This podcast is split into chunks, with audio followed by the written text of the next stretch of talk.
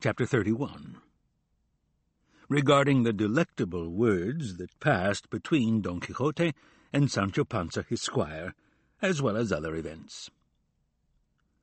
All this does not displease me. Go on, said Don Quixote. When you arrived, what was that queen of beauty doing? Surely you found her stringing pearls? Or embroidering some heraldic device in gold thread for this her captive knight? I didn't find her doing anything, responded Sancho except winnowing two fanegas of wheat in a corral of her house. Well, you may be sure, said Don Quixote, that touched by her hands the grains of wheat were pearls. And did you notice, my friend, if it was white wheat or ordinary spring wheat? It was just buckwheat, responded Sancho. Well, I assure you, said Don Quixote, that winnowed by her hands it undoubtedly made the finest white bread. But go on. When you gave her my letter, did she kiss it? Did she place it on her head?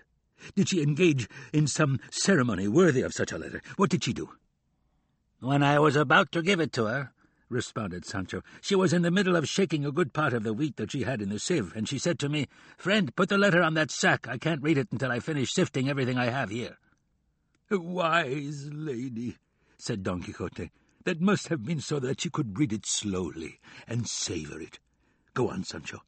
And while she was engaged in her task, what discourse did she have with you? What did she ask about me? And you, what did you respond? Come, tell me everything. Do not leave even a half note in the inkwell. She didn't ask me anything, said Sancho. But I told her how your grace to serve her was doing penance, naked from the waist up here in this sierra like a savage, sleeping on the ground, not eating your bread from a cloth, or combing your beard, crying and cursing your fate. When you said that I cursed my fate, you misspoke, said Don Quixote. Rather, I bless it, and shall bless it all the days of my life, for making me worthy of loving so high a lady as Dulcinea of Toboso.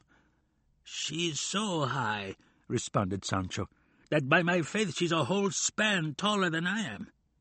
How do you know, Sancho? said Don Quixote. Did you measure yourself against her? I measured myself this way, responded Sancho, when I went over to her to help her load a sack of wheat onto a donkey. We were so close that I could see she was a good span taller than me. Well, it is true, replied Don Quixote, that her great height is accompanied and adorned by a thousand million graces of the soul. But there is one thing you will not deny, Sancho, when you approached her. Did you not smell the perfume of Sheba, an aromatic, somehow pleasing fragrance whose name I cannot recall? I mean, an essence or scent as if you were in the shop of some rare glover.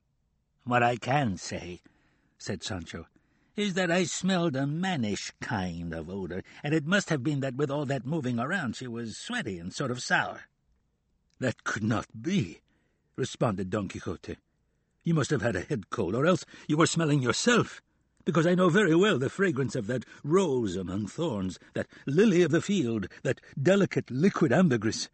That may be, responded Sancho, because very often the same smell comes from me, though at the time I thought it was coming from her grace the Lady Dulcinea, but there's no reason to be surprised, since one devil looks like another. All right, then. Don Quixote went on. She finished sifting the wheat and sent it to the mill. What did she do when she read the letter? She didn't read the letter, said Sancho, because she said she didn't know how to read or write. Instead, she tore it into tiny pieces, saying that she didn't want to give it to anybody else to read because she didn't want people in the village knowing her secrets. And she was satisfied with what I had told her about the love your grace had for her and the special penance you were doing for her sake. Finally, she told me to tell your grace that she kissed your hands and had more desire to see you than to write to you, and so she begged and commanded, in view of your letter, that you leave these wild places and stop doing crazy things, and set out right away for Toboso if something more important didn't come along, because she wanted to see your grace very much. She laughed a lot when I told her that your grace was called the Knight of the Sorrowful Face. I asked her if the Basque we met so long ago had come there, and she said he had, and that he was a very fine man. I also asked her about the galley slaves, but she said that so far she hadn't seen a single one. Everything is fine to this point, said Don Quixote. But tell me, when she said goodbye, What jewel did she give you as a reward for the news of me that you brought to her? Because it is a traditional and ancient custom among knights errant and their ladies to give the squires, maidens, or dwarfs who bring the knights news of their ladies, or the ladies news of their knights, the gift of a precious jewel in gratitude for the message. That may be true, and I think it's a good custom, but that must have been in the past. Nowadays the custom must be just to give a piece of bread and some cheese for that's what my lady Dulcinea handed me over the corral fence when she said goodbye, and it even looked like the cheese was made of sheep's milk. She is liberal in the extreme, said Don Quixote, and if she did not present you with a jewel of gold, no doubt it was because she did not have one near at hand, but it is never the wrong time for a gift. I shall see her, and you will have your reward. Do you know what astounds me, Sancho? It seems to me that you flew there and back because it has taken you a little more than three days to go to Toboso and come back here again, a distance of more than thirty leagues, which leads me to believe that the wise necromancer who watches over my affairs and is my friend, because perforce there is one, there must be one, else I should not be a good knight errant, I say that he must have helped you on your journey without your realizing it. For there are wise men who pick up a knight errant sleeping in his bed, and without his knowing how or by what means, the knight awakens the following day more than a thousand leagues distant from where he went to sleep. If not for this, knights errant could not help each other when they are in danger, as they do constantly.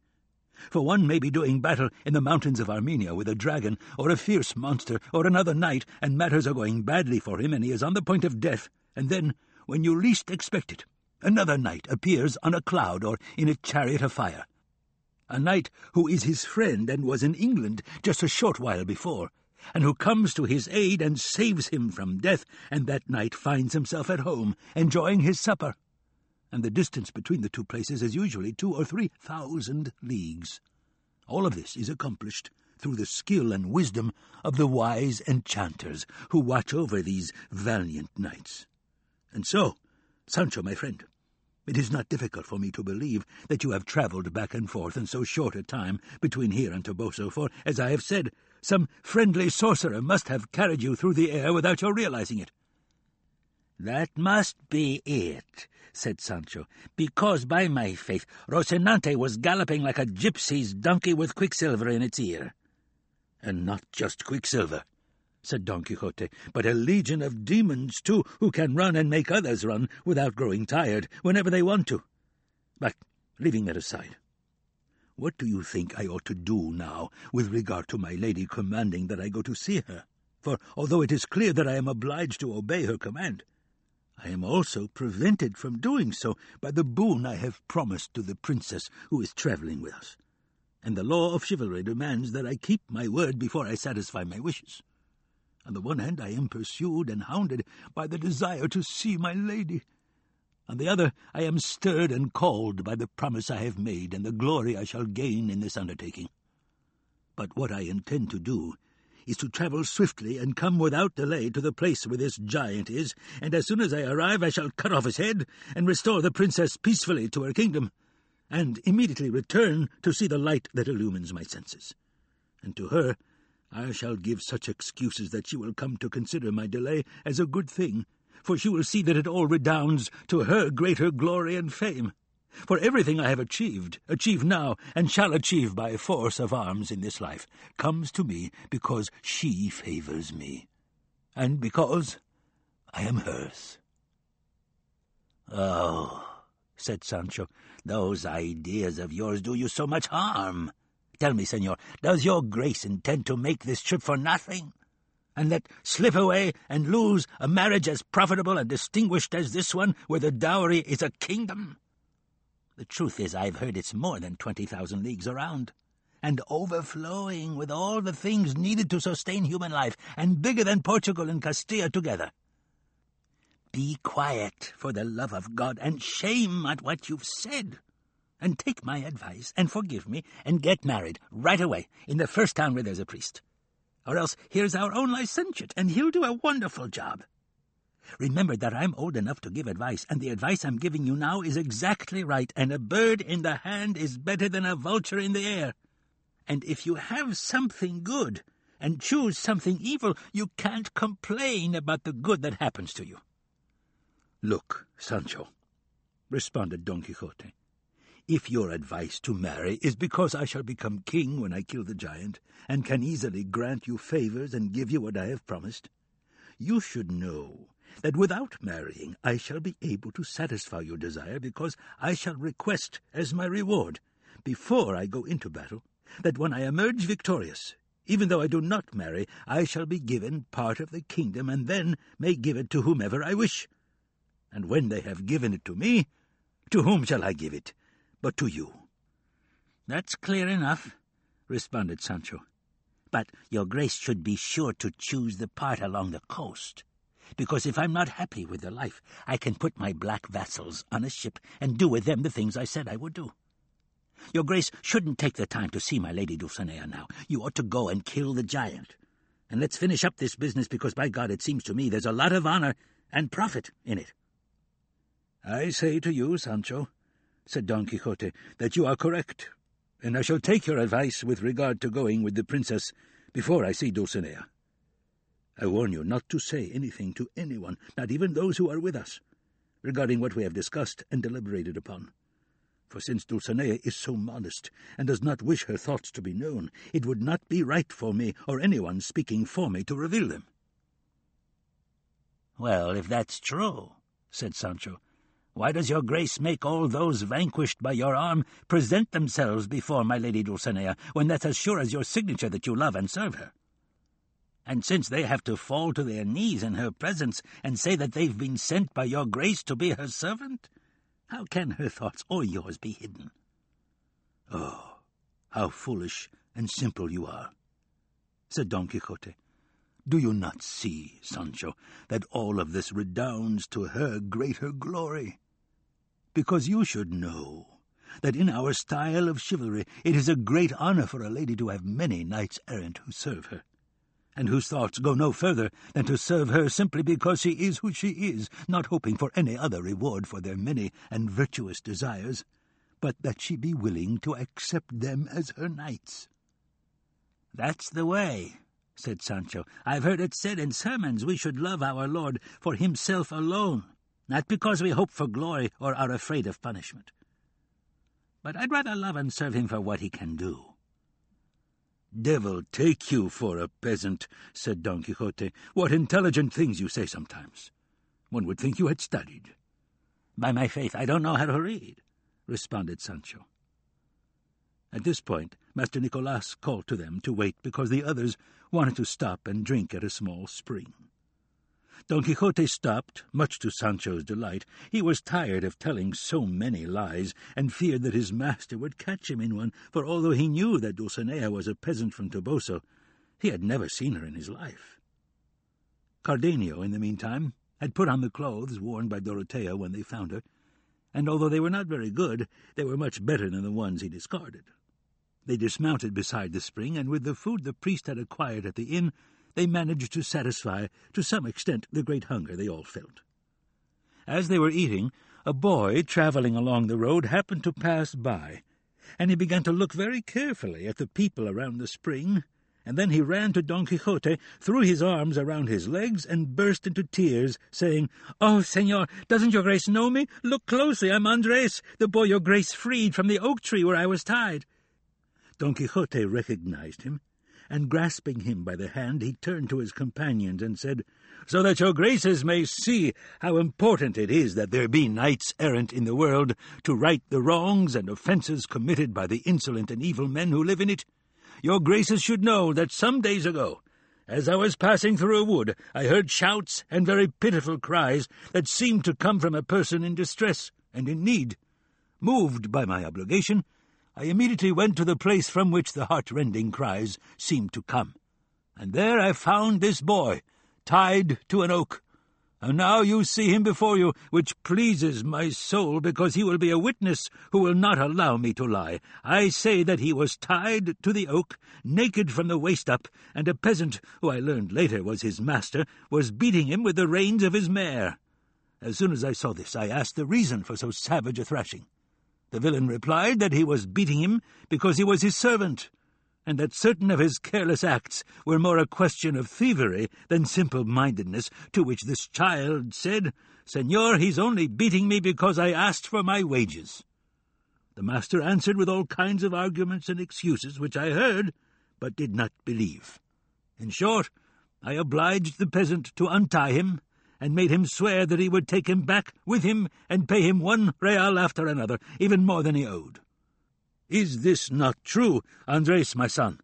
Did you not notice how forcefully I commanded him, and how humbly he promised to do everything I ordered him and told him and wanted him to do? Respond. Do not be shy or hesitant about anything. Tell these gentlefolk what happened, so that they may see and consider the benefit, as I say, of having knight errant wandering the roads. Everything that your grace has said is very true, responded the boy but the matter ended in a way that was very different from what your grace imagines. What do you mean, different? replied Don Quixote. Do you mean the peasant did not pay you? He not only didn't pay me, responded the boy, but as soon as your grace crossed the wood and we were alone, he tied me to the same oak tree again and gave me so many more lashes that I was flayed like St. Bartholomew. And with each lash he mocked you and made a joke about how he had fooled your grace and if I hadn't been feeling so much pain, I'd have laughed at what he said. But the fact is, he raised so many welts that until now I've been in a hospital because of the harm that wicked peasant did to me. Your grace is to blame for everything. Because if you had continued on your way, and not come when nobody was calling you or mixed into other people's business, my master would have been satisfied with giving me one or two dozen lashes, and then he would have let me go and paid me what he owed me. But your grace dishonored him for no reason and called him so many names that he lost his temper, and since he couldn't take his revenge on your grace, when we were alone, he vented his anger on me, so that it seems to me I won't be the same man again for the rest of my life. The mistake, said Don Quixote, was in my leaving, for I should not have gone until you were paid. I ought to have known from long experience that no peasant keeps his word if he sees that it is not to his advantage to do so. But remember, Andres, I swore that if he did not pay you, I would go in search of him and find him even if he hid in the belly of the whale. That's true, said Andres, but it didn't do any good. Now you will tell me if it does, said Don Quixote. And having said this, he stood up very quickly and ordered Sancho to put the bridle on Rocinante, who was grazing while they ate. Dorotea asked what he intended to do. He responded that he wanted to find the peasant and punish him for behaving so badly, and oblige him to pay Andres down to the last maravedi, in spite of and despite all the peasants in the world. To which she responded that according to the boon he had promised, he could not become involved in any other enterprise until hers was concluded. And since he knew this better than anyone, he must hold his fury in check until he returned from her kingdom. That is true, responded Don Quixote, and it is necessary for Andres to be patient until my return, as you, Senora, have said. To him I vow and promise again that I shall not rest until I see him avenged and paid. I don't believe those vows, said Andres. I'd rather have enough to get to Sevilla than all the revenge in the world. If you can spare it, give me some food to take with me and God bless your grace, and all the other knights errant, and I hope they're errant enough to find a punishment as good as the one I got.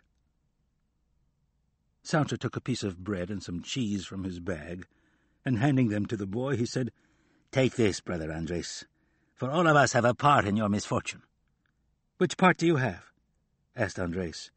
This part, the cheese and bread I'm giving you, responded Sancho, for God only knows if I'll need it or not. Because I'm telling you, my friend, the squires of knights errant are subject to a good deal of hunger and misfortune, and even other things that are felt more easily than said. Andres took the bread and cheese, and seeing that no one gave him anything else, he lowered his head, and, as they say, seized the road with both hands. It is certainly true that when he left, he said to Don Quixote, For the love of God, Senor Knight Errant, if you ever run into me again, even if you see them chopping me to pieces, don't help me and don't come to my aid. But leave me alone with my misfortune, no matter how bad it is. It won't be worse than what will happen to me when I'm helped by your grace, and may God curse you and all the knights errant ever born in this world. Don Quixote was about to get up to punish him, but Andres began running so quickly that no one even attempted to follow him. Don Quixote was mortified by Andres's story, and it was necessary for the others to be very careful not to laugh, so as not to mortify him completely. Chapter 32 Which recounts what occurred in the inn to the companions of Don Quixote. They finished their meal, saddled their mounts, and without anything worth relating happening to them, on the following day they reached the inn that was the terror and fear of Sancho Panza. But although he would have preferred not to go in, he could not avoid it. The innkeeper's wife, the innkeeper, their daughter, and Maritornes saw Don Quixote and Sancho arriving, and they went out to receive them with displays of great joy. Don Quixote greeted them in a grave and solemn tone, and told them to prepare a better bed for him than they had the last time. To which the innkeeper's wife responded that if he paid better than he had the last time, she would provide him with a bed worthy of a prince. Don Quixote said he would, and therefore they prepared a reasonable one for him in the same attic where he had been previously, and he lay down immediately because he felt weakened and dejected. No sooner had he closed the door than the innkeeper's wife rushed at the barber, seized him by the beard, and said, Upon my soul, you can't go on using my oxtail for a beard, and you have to give the tail back to me. It's a shame to see that thing of my husband's on the floor. I mean the comb that I always hung on my nice tail. The barber refused to give it to her, no matter how hard she pulled, until the licentiate told him to return it, for it was no longer necessary to use the disguise he could show and reveal himself as he was, and tell Don Quixote that when the thieving galley slaves robbed him, he had fled to this inn. If the knight should ask about the princess's squire, they would say she had sent him ahead to inform the people of her kingdom that she was on her way and was bringing their liberator with her. When he heard this, the barber willingly returned the tail to the innkeeper's wife, along with all the other articles they had borrowed for their rescue of Don Quixote. Everyone in the inn was astonished at the beauty of Dorotea and at the fine appearance of young Cardenio. The priest had them prepare whatever food was available at the inn, and the innkeeper, hoping for better payment, quickly prepared a reasonable meal. Don Quixote slept all this time, and they agreed not to wake him because, for the moment, he needed sleep more than food. During the meal, in the presence of the innkeeper, his wife, their daughter, Maritornes, and the other travellers, they spoke of the strange madness of Don Quixote and the manner in which they had found him. The innkeeper's wife recounted what had happened with him and the mule driver, and after looking around for Sancho and not seeing him, she told them about his tossing in the blanket, which caused them no small amusement. When the priest said that the books of chivalry that Don Quixote read had made him lose his wits, the innkeeper said, I don't know how that can be. The truth is, to my mind, there's no better reading in the world. I have two or three of them, along with some other papers, and they really have put life into me, and not only me, but other people too. Because during the harvest, many of the harvesters gather here during their time off, and there's always a few who know how to read, and one of them takes down one of those books, and more than thirty of us sit around him and listen to him read with so much pleasure that it saves us a thousand grey hairs. At least, as far as I'm concerned, I can tell you that when I hear about those furious, terrible blows struck by the knights, it makes me want to do the same, and I'd be happy to keep hearing about them for days and nights on end. The same goes for me, said the innkeeper's wife, because I never have any peace in my house except when you're listening to somebody read. You get so caught up that you forget about arguing with me. That's true, said Maritornes, and by my faith I really like to hear those things too. They're very pretty, especially when they tell about a lady under some orange trees, in the arms of her knight, and a duenna's there look out, and she's dying of envy and scared to death. I think all that's as sweet as honey. And you, young lady, what do you think of them? asked the priest, speaking to the innkeeper's daughter. Upon my soul, I don't know, senor, she responded. I listen too, and the truth is that even if I don't understand them, I like to hear them, but I don't like all the fighting that my father likes. I like the laments of the knights when they're absent from their ladies. The truth is that sometimes they make me cry. I feel so sorry for them. Then, young lady, Would you offer them relief, said Dorotea, if they were weeping on your account? I don't know what I'd do, the girl responded. All I know is that some of those ladies are so cruel that their knights call them tigers and lions and a thousand other indecent things. And, sweet Jesus, I don't know what kind of people can be so heartless and unfeeling that they don't look at an honourable man and let him die or lose his mind. I don't know the reason for so much stiffness. If they're so virtuous, let them marry, which is just what their knights want. Be quiet, girl, said the innkeeper's wife. You seem to know a lot about these things, and it's not right for young girls to know or talk so much. Since the gentleman asked me, she responded, I had to answer. Well, now, said the priest, innkeeper, bring me those books. I'd like to see them. I'd be glad to, he responded. He entered his room and brought out an old travelling case locked with a small chain. And when it was opened, the priest found three large books and some papers written in a very fine hand. He opened the first book and saw that it was Don Cirongilio of Thrace, and the second was Felix Marte of Hircania, and the third the history of the great Captain Gonzalo Hernandez de Cordova and the life of Diego Garcia de Paredes. As soon as the priest read the first two titles, he turned to the barber and said, Our friend's housekeeper and his niece are the people we need here now. We don't need them, responded the barber. I also know how to take them to the corral or the hearth, where there's a good fire burning. Then your grace wants to burn my books? said the innkeeper. Only these two, said the priest, Don Cirongilio and Felix Marte. Well, said the innkeeper. By any chance are my books heretical or phlegmatic? Is that why you want to burn them? Schismatic is what you mean, friend, said the barber, not phlegmatic. That's right, replied the innkeeper. But if you want to burn one, let it be the one about the great captain and that Diego Garcia. I'd rather let a child of mine be burned than either one of the others. Dear brother, said the priest, these two books are false and full of foolishness and nonsense. But this one about the great captain is truthful history, and tells the accomplishments of Gonzalo Hernandez of Cordova, who, because of his many great feats, deserved to be called great captain by everyone, a famous and illustrious name deserved by him alone. Diego Garcia de Paredes was a distinguished nobleman, a native of the city of Trujillo, in Extremadura, a very courageous soldier, and so strong that with one finger he could stop a mill wheel as it turned. Standing with a broadsword at the entrance to a bridge, he brought an immense army to a halt, and would not permit them to cross. And he did other comparable things, and he recounts them and writes about them himself, with the modesty of a gentleman writing his own chronicle. But if another were to write about those feats freely and dispassionately, they would relegate all the deeds of Hector, Achilles, and Roland to oblivion. Tell those trifles to my old father, said the innkeeper.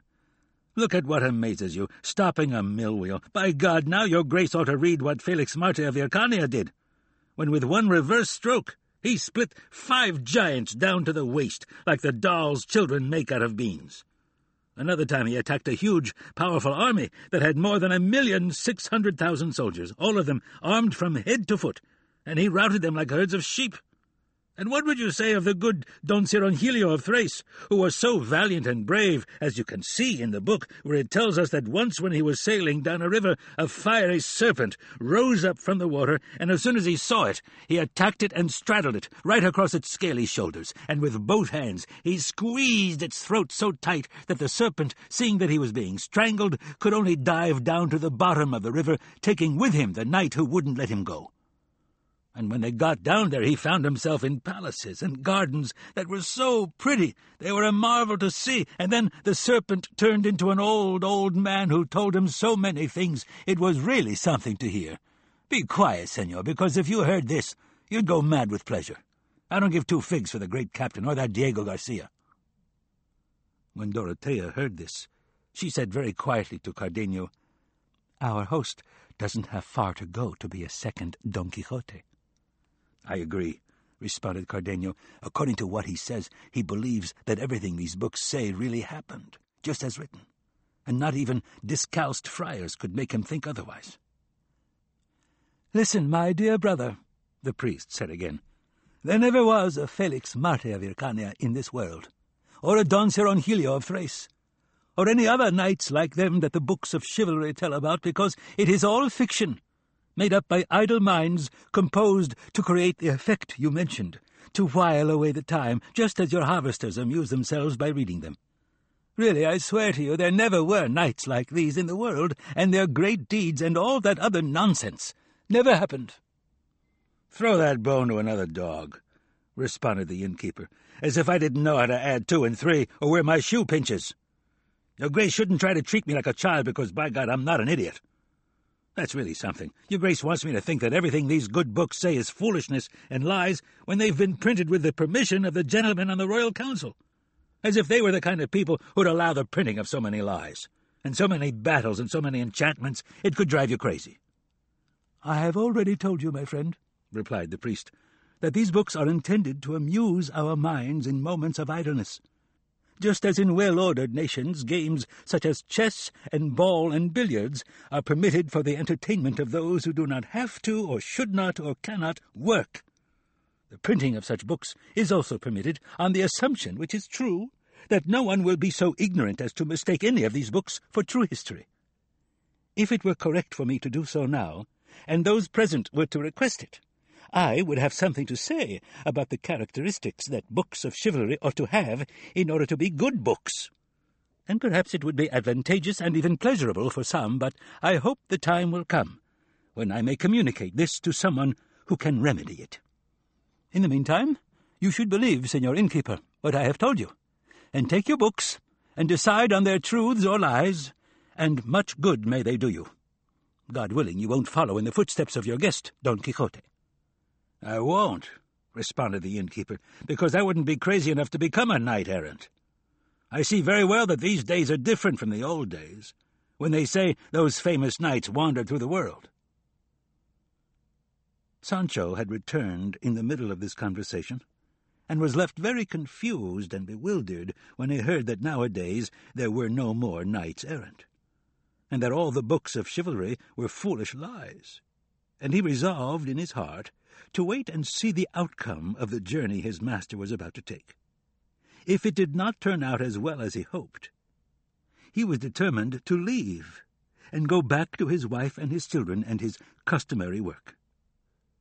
The innkeeper picked up the case and the books, but the priest said, Wait, I want to see the papers that are written in such a fine hand.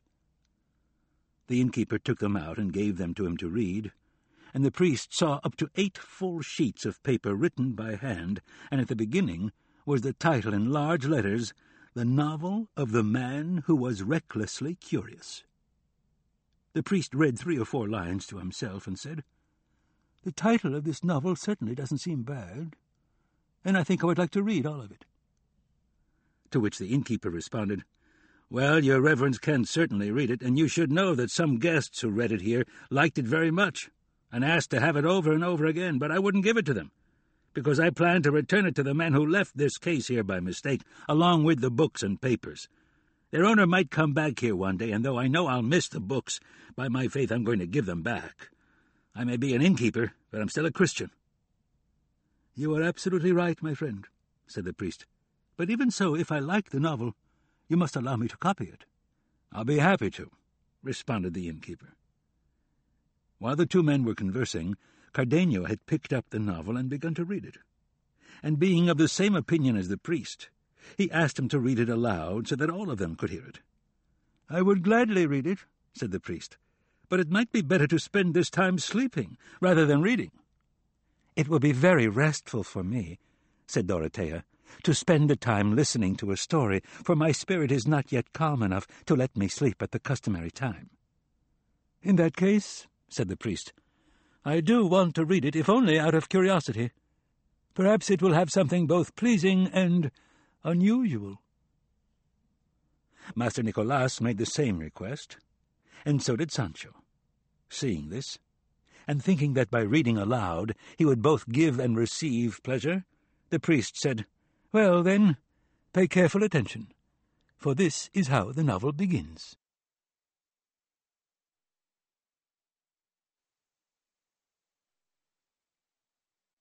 Chapter 33, which recounts the novel of The Man Who Was Recklessly Curious.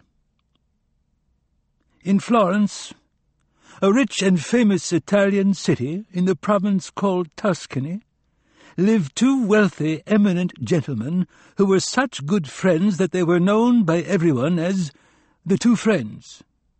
They were bachelors, young men who were of the same age and habits, all of which was sufficient cause for both of them to feel a mutual reciprocal friendship. True, Anselmo was somewhat more inclined to amorous pursuits than Lothario, whose preferred pastime was the hunt. But when the occasion presented itself, Anselmo would leave his pleasure to follow those of Lothario, and Lothario would leave his to pursue those of Anselmo, and in this fashion their desires were so attuned that a well-adjusted clock did not run as well. Anselmo was deeply in love with a distinguished and beautiful girl from the same city, the daughter of such excellent parents, and so excellent in and of herself, that he decided, with his friend Lothario's agreement, without which he did nothing, to ask her parents for her hand, which he did. His intermediary was Lothario, and he concluded the arrangements so successfully for his friend that in a short time Anselmo found himself in possession of what he desired. Camilla was so happy at having Anselmo for a husband that she unceasingly gave her thanks to heaven and to Lothario, through whose intervention so much contentment had come to her. In the first days of the nuptial celebrations, which are always filled with joy, Lothario continued to visit the house of his friend Anselmo as he had before, wishing to honour him, congratulate him, and rejoice with him in every way he could. But when the celebrations were over, and the frequency of visits and congratulations had diminished, Lothario carefully began to reduce the number of his visits to Anselmo's house. For it seemed to him, as it reasonably would seem to all discerning people, that one should not visit or linger at the houses of married friends as if both were still single. Although good and true friendship cannot and should not be suspect for any reason, the honour of the married man is so delicate that it apparently can be offended even by his own brothers, let alone his friends. Anselmo noticed Lothario's withdrawal and complained to him bitterly, saying that if he had known that matrimony meant they could not communicate as they once had, he never would have married. And if the good relations the two of them had enjoyed when he was a bachelor had earned them the sweet name of the two friends, then he would not, merely for the sake of appearing circumspect and for no other reason, permit so well known and amiable a name to be lost. Therefore, he begged Lothario, if such a term could legitimately be used between them, that he make Anselmo's house his own again and come and go as he had before, assuring him that his wife Camilla had no wish or desire other than what he wanted her to have. And she, knowing how truly the two men had loved each other, was bewildered at seeing him so aloof. To these and the many other arguments that Anselmo used to persuade Lothario to visit his house as he had in the past, Lothario responded with so much prudence, discretion, and discernment that Anselmo was satisfied with his friend's good intentions, and they agreed that twice a week, and on feast days, Lothario would eat with Anselmo in his house, and although this was their agreement, Lothario resolved to do no more than what he thought would enhance the honour of his friend, whose reputation he valued more than he did his own. He said, and rightly so, that the man to whom heaven has granted a beautiful wife had to be as careful about the friends he brought home as he was about the women with whom his wife associated, because those things not done or arranged on open squares or in temples, or at public festivals, or on devotional visits to churches, activities that husbands may not always deny to their wives, can be arranged and expedited in the house of her most trusted friend or kinswoman. Lothario also said that a married man needed to have a friend who would alert him to any negligence in his behavior, since it often happens that because of the great love the husband has for his wife, and his desire not to distress her, he does not warn or tell her to do or not do certain things that could either redound to his honour or cause his censure. But being advised by his friend, he could easily resolve everything. Where could one find a friend as discerning and loyal and true as the one described by Lothario? Certainly I do not know. Lothario alone was the kind of friend who, with utmost care and solicitude, looked after his friend's honour and wished to lessen, reduce, and diminish the number of days he went to his house, so that it would not seem amiss to the idle crowd and its wandering, malicious eyes that a wealthy, noble, and well-born young man, possessing the other good qualities he believed he had, habitually visited the house of a woman as beautiful as Camilla. Although her virtue and modesty could put a stop to any malicious tongue, he did not want any doubts cast on her good name or his friends. As a consequence, on most of the visiting days that they had agreed upon, he was occupied and involved in other matters that he claimed were unavoidable. And so a large portion of the time they did spend together was devoted to the complaints of one friend and the excuses of the other.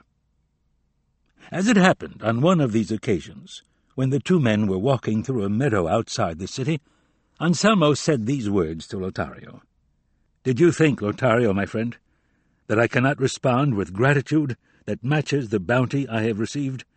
The mercies God has shown in making me the son of parents such as mine, and granting me with so generous a hand so many advantages in what is called nature as well as in fortune, and especially his granting me you as a friend, and Camilla as my wife, two treasures I esteem, if not as much as I ought to, at least as much as I can. Yet, despite all these elements that usually make up the whole that allows men to live happily, I am the most desperate and discontented man in the entire world, because for some days now I have been troubled and pursued by a desire so strange and out of the ordinary that I am amazed at myself and blame and reprimand myself, and attempt to silence it and hide it away from my thoughts, though I have been no more capable of keeping it secret than if my intention actually had been to reveal it to the entire world. And since, in fact, it must be made public, I want to confide and entrust it to you, certain that with the effort you make as my true friend to cure me, I soon shall find myself free of the anguish it causes me, and my joy at your solicitude will be as great as my unhappiness at my own madness. Anselmo's words left Lothario perplexed, and he did not know where so long an introduction or preamble would lead. And although in his imagination he pondered what the desire could be that was troubling his friend, he never hit the mark of the truth and in order to quickly end the torment that this uncertainty caused him, Lothario said that it was manifestly insulting to their great friendship for Anselmo to go through so many preliminaries before telling him his most secret thoughts, for he was certain he could promise either the advice that would make them bearable, or the remedy that would end them. What you say is true, responded Anselmo, and with that confidence I will tell you, friend Lothario that the desire that plagues me is my wondering if Camilla, my wife, is as good and perfect as I think she is. And I cannot learn the truth except by testing her, so that the test reveals the worth of her virtue, as fire shows the worth of gold. Because it seems to me, dear friend, that a woman is not virtuous if she is not solicited, and that she alone is strong who does not bend to promises, gifts, tears, and the constant importunities of lovers who woo her. Why be grateful when a woman is good, he said, if no one urges her to be bad? Why is it of consequence that she is shy and reserved if she does not have the occasion to lose her restraint, and knows she has a husband who, at her first rash act, would take her life? In short, I do not hold the woman who is virtuous because of fear or lack of opportunity in the same esteem as the one who is courted and pursued and emerges wearing the victor's crown. For these reasons, and many others I could mention that support and strengthen this opinion, my desire is for Camilla, my wife, to pass through these difficulties, and be refined and prove her value in the fire of being wooed and courted by one worthy of desiring her, and if she emerges, as I believe she will, triumphant from this battle, I shall deem my good fortune unparalleled. I shall be able to say that the cup of my desires is filled to overflowing. I shall say that it fell to me to have a wife strong in virtue, about whom the wise man says, Who will find her? and if the outcome is the contrary of what I expect, the pleasure of seeing that I was correct in my opinion will allow me to bear the sorrow that my costly experiment may reasonably cost me. And because you can say many things against my desire, but none will succeed in stopping me from realizing it, I want you, my dear friend Lothario, to agree to be the instrument that will effect this plan born of my desire. I shall give you the opportunity to do so, and provide you with everything I think necessary for wooing a woman who is virtuous, honorable, reserved, and not mercenary. Among other reasons, I am moved to entrust you with this arduous undertaking, because I know that if Camilla is conquered by you, you will not carry the conquest to its conclusion, but will do only what has to be done according to our agreement, and I shall not be offended except in desire, and the offence will remain hidden in the virtue of your silence.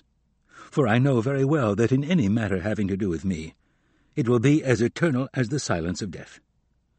Therefore, if you want me to have a life that can be called a life, you must enter into this amorous battle not in a lukewarm or dilatory fashion, but with the zeal and diligence that my desire demands, and with the trust assured me by our friendship. These were the words that Anselmo said to Lothario who listened so attentively to all of them that except for those that have been recorded here, none passed his lips until Anselmo had finished. Seeing that he had nothing else to say, and after looking at him for a long time as if he were looking at something amazing and terrifying that he had never seen before, Lothario said, I cannot persuade myself, oh, my dear friend Anselmo, that the things you have said are not a joke. If I had thought you were speaking in earnest, I would not have allowed you to go so far, and if I had stopped listening, I would have forestalled your long impassioned speech. It surely seems to me that you don't know me, or I don't know you.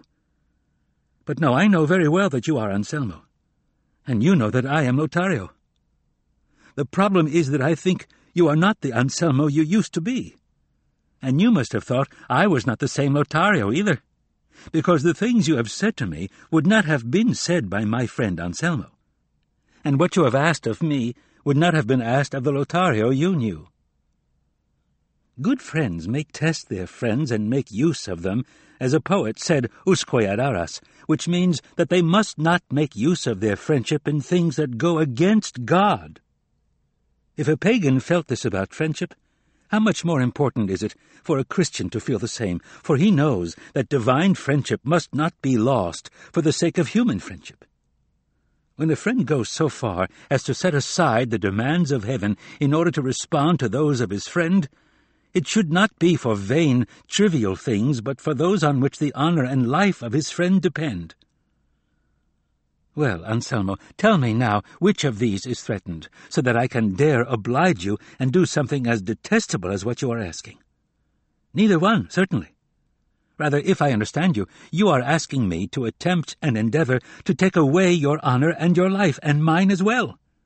Because if I attempt to take away your honor, it is obvious that I take away your life, for the man without honor is worse than dead, and if, as you wish, I become the instrument that inflicts so much evil upon you, do I not lose my honor and, by the same token, my life?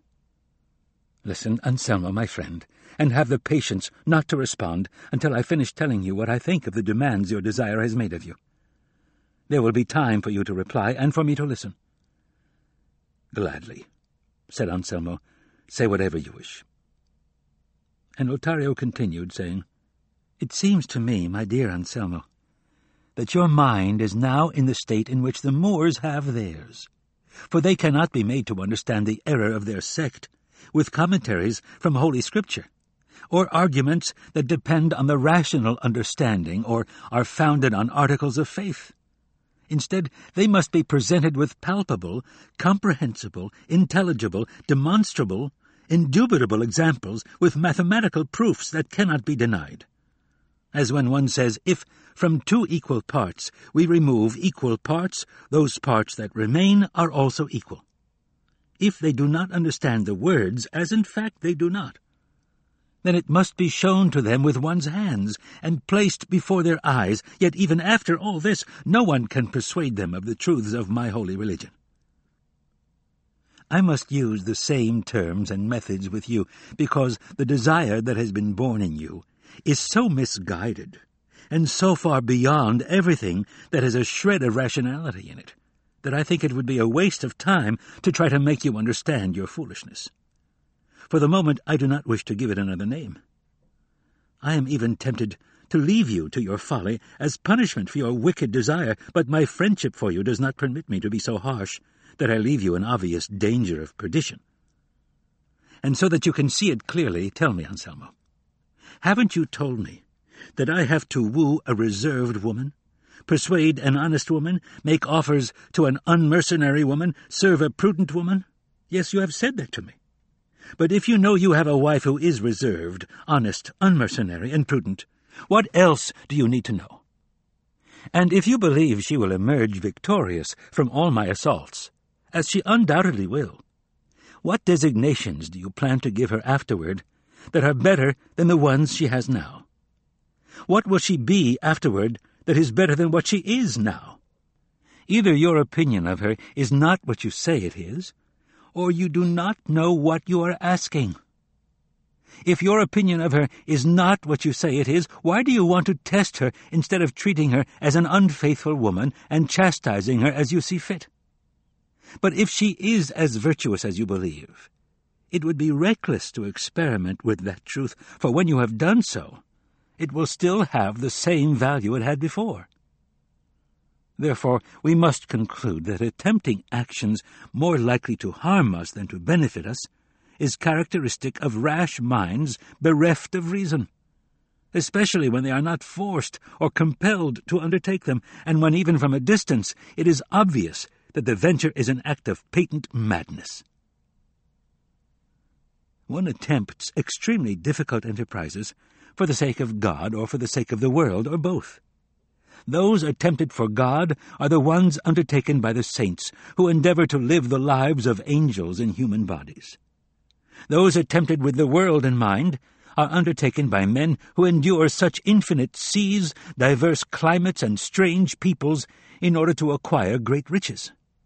And those ventured for God and the world together are undertaken by valiant soldiers who, as soon as they see in the enemy defences an opening no larger than the one made by a cannonball, set aside all fear, do not consider or notice the clear danger that threatens them, and, borne on the wings of their desire to defend their faith, their nation, and their king, hurl themselves boldly into the midst of the thousand possible deaths that await them.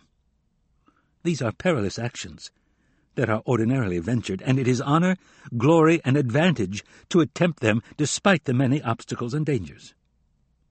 But the one you say you wish to attempt and put into effect will not win you the glory of God, or great riches, or fame among men. Even if the outcome is as you desire, you will not be more content, more wealthy, more honoured than you are now. And if it is not, you will find yourself in the greatest misery imaginable. Then it will be to no avail to think that no one is aware of the misfortune that has befallen you. Your knowing will be enough to make you suffer and grieve. As confirmation of this truth, I want to recite for you a stanza written by the famous poet Luis Tansilo at the end of the first part of his The Tears of St. Peter, which says, there grows grief and there grows shame in Peter when the day has dawned. And though he sees no one is near, he feels a deep shame for his sin. For a great heart will be moved to shame, even if unseen, when it transgresses. Shame, though seen by naught but earth and sky. In similar fashion, you will not escape sorrow even if it is secret.